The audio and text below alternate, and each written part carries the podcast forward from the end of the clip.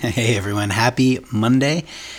Uh, I've tried to record this, I think, four or five times now. Um, if you are, uh, if you have children, you understand how difficult it is sometimes to find a quiet corner of the house. And uh, I've been interrupted by a crying child, by a child that just woke up from a nap, by another child that spilled something, uh, and then of course by a, just a neighbor stopping by and happening to ring the doorbell about a minute into this. So we're going to give it another go. Uh, it's great to be back with you. If you did not get a chance to listen to Greg Johnson's three part series on Psalm 46 from last week, highly encourage you to do that. Today, I just want to offer a short reflection. I'm going to start with a story uh, by renowned Korean speaker Billy Kim, and he tells the story of an American soldier hiding in a bunker during the Korean War.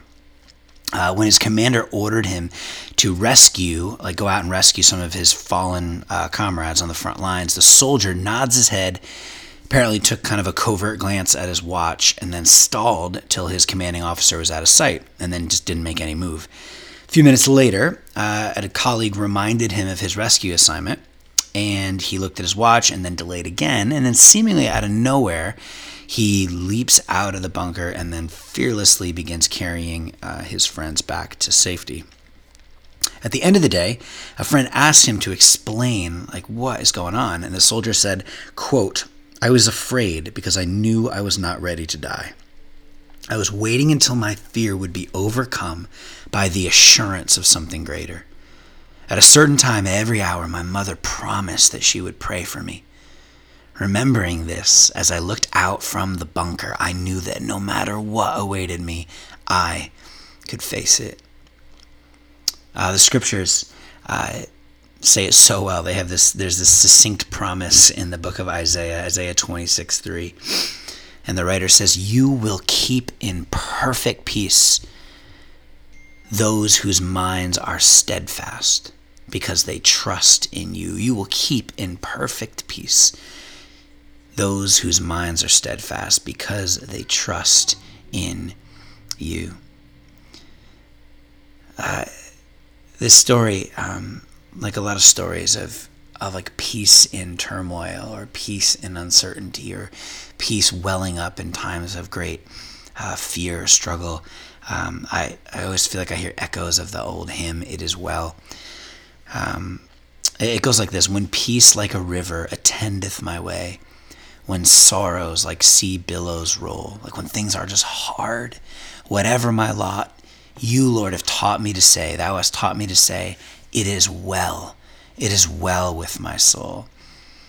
And, and so the foundational reason for this peace, according to this, this hymn writer, is this. Uh, it says in, a, in another verse in the second stanza, My sin, oh, the bliss of this glorious thought, my sin not in part but the whole. He says, My sin is nailed to the cross and I bear it no more. Praise the Lord, praise the Lord, oh, my soul. Thomas Merton uh, observed that man is not at peace with his fellow man because he is not at peace with himself. And he is not at peace with himself simply because he is not at peace with God. Paul in Romans 5 says, Since we have been justified through faith, we have peace with God through our Lord Jesus Christ, through whom we have gained access by faith into this grace in which we now stand. This is how we have peace with God. And so I just offer this to you as just a simple word on any other Monday. Uh, that you would know that the freedom to have peace without begins with the freedom from evil within. And I just pray that you would stand on that foundational reason for peace today. I think Merton's right. I think Paul's right.